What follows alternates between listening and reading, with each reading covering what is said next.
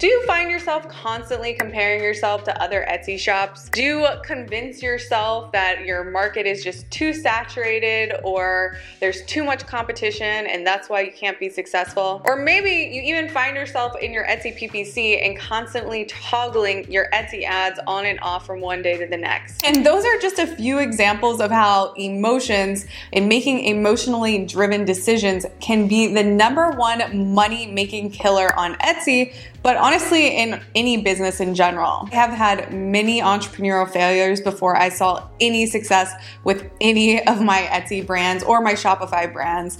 And one of the biggest things that I've learned to be a top seller or be a top performer in anything, this game is so much more emotional than actually the financial or the physical burden of actually doing the thing. And I know that's really hard to conceptualize when you're first starting out, but when you're a new entrepreneur or have had an, an, Etsy brand that fundamentally worked by doing bare minimum work in the past and now it's not working and it requires more effort or more energy or more systems in place, emotions can literally kill your business. And sometimes what it takes is getting some perspective on how we can take these thoughts and these emotions and transform them into instead of self-deprecating you know thoughts into thoughts that actually fuel us to become better business owners. And there's kind of this internal battle you know between logic and how we feel about something that as entrepreneurs we're always dealing with. And the entrepreneurs that can really differentiate logic from emotion from what's reality versus what they feel are the entrepreneurs that actually end up doing very very, well. As somebody that has had years of entrepreneurial failures,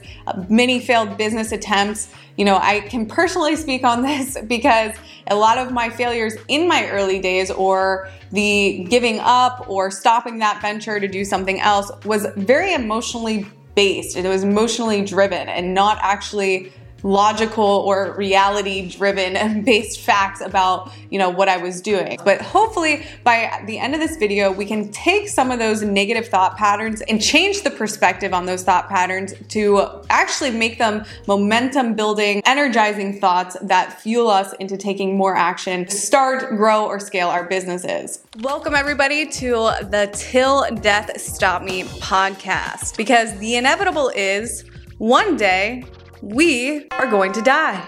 Sounds pretty morbid, right? But you wanna know what I think is even more depressing? Merely existing on this planet and not achieving, not going, not experiencing, not meeting, not having every single thing that I've ever wanted in this life. We have one shot to do this thing right. So we might as well experience every single thing we've ever wanted, have every single thing that we've ever wanted, build communities with long lasting, meaningful relationships. Most importantly, achieve our ideal version of what success looks like to us. So that is why in this podcast, we're gonna be interviewing people that, even against all the odds, have been able to do that and are working constantly every single day to build their ideal lifestyle. So, without further ado, thank you for tuning in, guys. Let's get into this episode.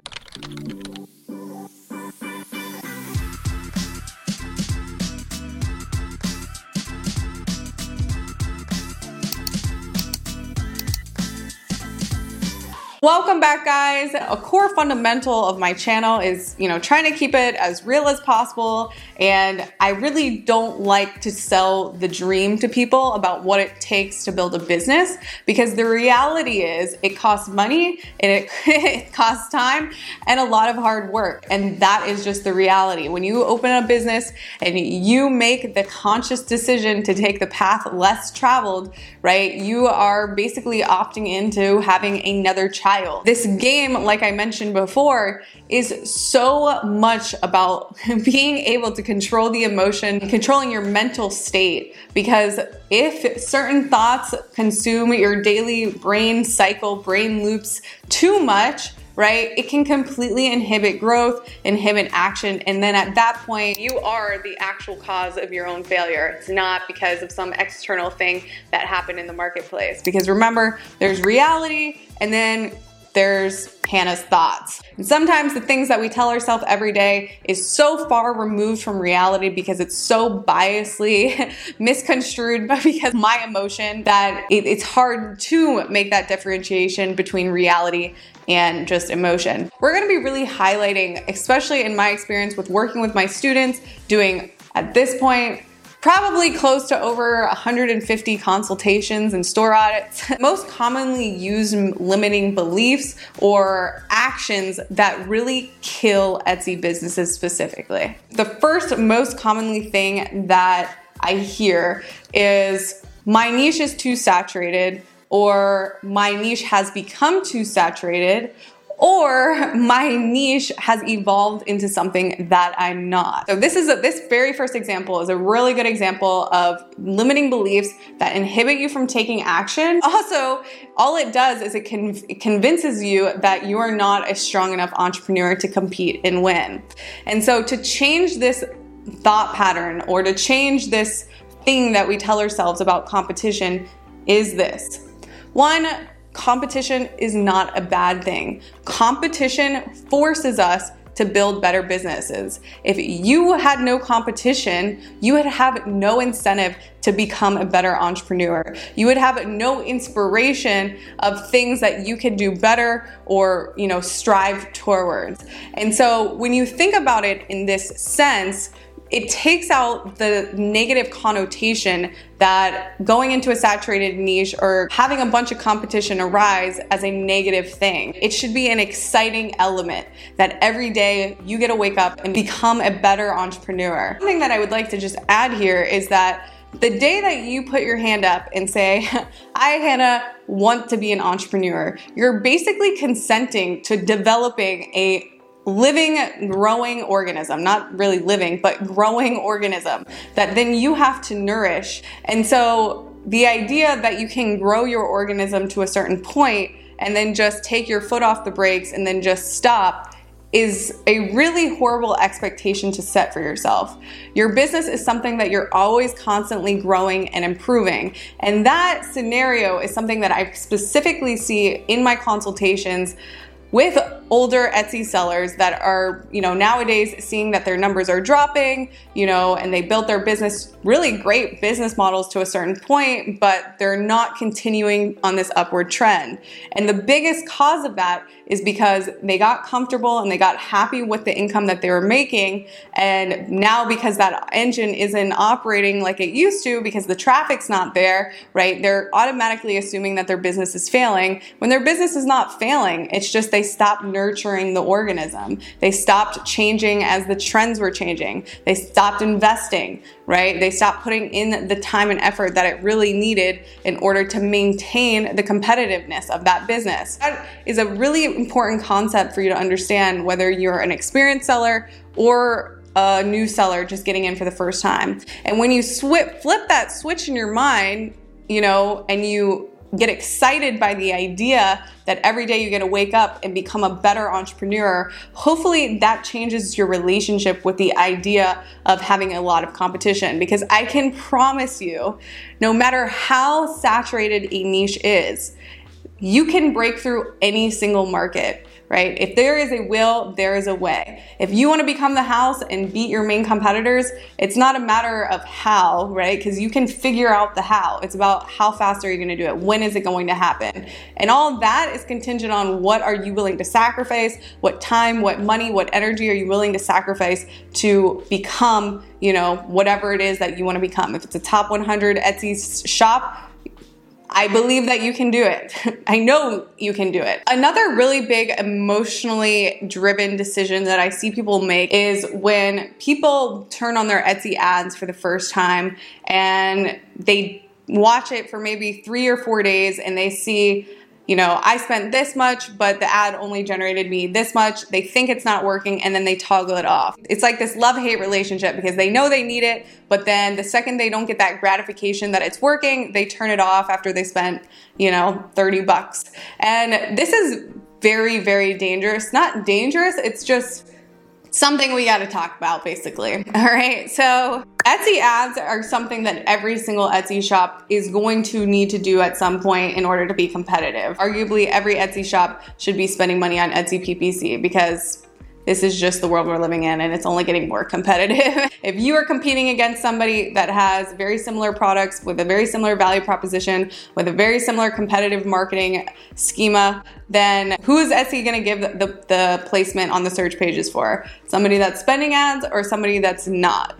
And so I cannot emphasize enough that getting your Etsy engine running to turn a profit, not just organically, but after your ad spend is so, so important. And sometimes, especially if you're a new shop, when you have no reviews or no social proof, right? What we do is we go into our Etsy PPC, we see that we make $2 and we spent, you know, a million dollars. That was super exaggerated, but we get emotional and we turn it off. Now, obviously you're not gonna spend a million dollars on Etsy ads, but the point is, is when you do this, you're not allowing your Etsy ads to collect enough data to tell you what's going on in your listings. And realistically, you need thousands of impressions and hundreds of clicks on a listing in order to tell what's going on with that listing. And now, if you're a new shop that has no reviews and no social proof and no organic indexing yet because you're just new, right? And then you compound that with being in a saturated market, right? That spend to discover what your best sellers are or that spend that you're to need to spend to be able to start getting your products indexed might be more expensive than somebody else. And I can't sit here and tell you how long or how much all I can tell you is that you need to spend in order to collect data. And when you toggle your ads on and off every couple of days, right, you're not allowing yourself to collect data. And I have more videos I will link above on my full, you know, Etsy PPC strategy and how I, you know, encourage people to make it a goal to get to their max budget allowance, which is $1,000 a day on Etsy, and all the psychology and all the strategy that I personally do with my brands um, to ensure that I get to that max budget allowance as fast as possible. This is just another key example of how emotions kill money making. The last negative thought loop that I catch people in constantly is something like I kind of mentioned before is analysis paralysis. And this is usually for like new Etsy sellers that have just done all this market research on all these different things and they're getting excited by all these different models and they don't know what to start with, what to do first, second, third. Analysis paralysis, it usually stops people from them taking action because they have basically a table with a million cards on the table that they could go and then pick up and they just don't know which one to pick up. Instead of making a decision, they just stop. And to that thought, emotional thought loop, I am here to tell you this you are in the same position that every new aspiring entrepreneur is in, right? You do some research, whether it's e commerce, whether it's real estate, whether it's freaking building software, flipping land, right? You do some research and you see this world of opportunity. And now you're in a unique position where only you can pick choose which card to pick up first. What is the winning here? No matter what card you pick up, it's either going to work or it's not. The winning is picking up a card and going full speed ahead at achieving whatever that goal is. The not winning here is doing nothing and just sitting back and thinking that the world is gonna make the decision for you. And either that business is going to fail and you're gonna hit a wall and you're gonna go pick up another card or it's gonna work. And there's really no way around it. And, you know, it's really, really interesting because what's crazy about this analogy is that we spend so much time fixating over what card to pick up instead of just picking up the card that in reality, right, separating a reality from emotions, in reality, say one of the skills that we needed to acquire to be able to run this Etsy business was learning how to use a camera, right? So taking pictures, right? I did all my own product photography. I still do some of my own product photography, right? But one of the skills that I had to learn was how to use a DSLR camera, right? And in reality, someone that needs to learn how to use a camera in order to run a part of their Etsy business, right? In reality, if you dedicated 20 hours of real dedication and hard work on learning how to use a, a Canon 90D DSLR camera, in 20 hours, I can argue that you would probably be pretty fluent in learning how to use that camera. But the crazy thing is, like I mentioned, is that it probably took less than 20 hours, but over a year to make that decision to pick up that card. So much time was just wasted, you know, making the decision right? When again, it only took less than 20 hours to acquire that skill. So then if it takes another 10 hours of learning how to do development of that product. Do you see what I'm talking about here? The ratio just doesn't add up. The indecisiveness is more costly and more time consuming than actually doing the thing. If you're an aspiring entrepreneur, there is no wrong card to pick up because the reality is you are gonna learn something from going full speed ahead and picking up one of those cards. So, like I said, the worst thing you can do is not take action. Actually, I will add to that Another mistake that actually could be made here is if you try to pick up three cards at once, right? When you first start, you want to pick up one card and go full speed ahead on that one product idea or that one brand idea. You don't want to try to launch three brands at one time, right? That's actually not winning in three different niches, right? So if you want to sell, um, you know, print on demand you know, products, just start with that. If you want to sell physical goods and sell dog collars, go develop dog collars, right? Just do that. Do not try to pick up three cards at one time, right? Because each card that you pick up is its own organism and every different organism has different needs, wants, fears, and goals. So I will just also add that in there. And the last thing that I will just finish this video off with is what we wanna do is instead of this being you know, fear driven decision making, right? We actually we want to associate fear with being stuck in where we currently are. The reason we become entrepreneurs is because we are seeking something in our lives that other people aren't. And this is why we choose the, the path less traveled. The fear that comes with diving into the unknown is a real thing, right? There's real fear around of what if I change my business or what if I do this instead of that? There's real fear there, but your relationship with fear should become this. It is actually more scary to be stuck where I am currently than not giving it my all and taking action. And this is something that I found for me, it came very naturally naturally for me because I was so unhappy with where I was in my life that not taking action was actually more scary because that idea led to that I was going to be stuck sleeping on my grandma's couch and basically an embarrassment to my entire uh, you know, to all my friends and all my family, basically. The idea of not taking action was actually more scary. And sometimes it's the reverse. So, in that case scenario, we have to resort back to our basic why. Why are we doing this in the first place? And what is it going to provide, right? And if I don't get those things, what what is that going to make my life look like and make that idea of your life more scary than not taking action and this usually tends to put a lot of fire back under your ass take action or at least for me it did but overall guys i hope you got some value out of this video you know comment any of your comments down below and i will see you guys in the next video. Bye guys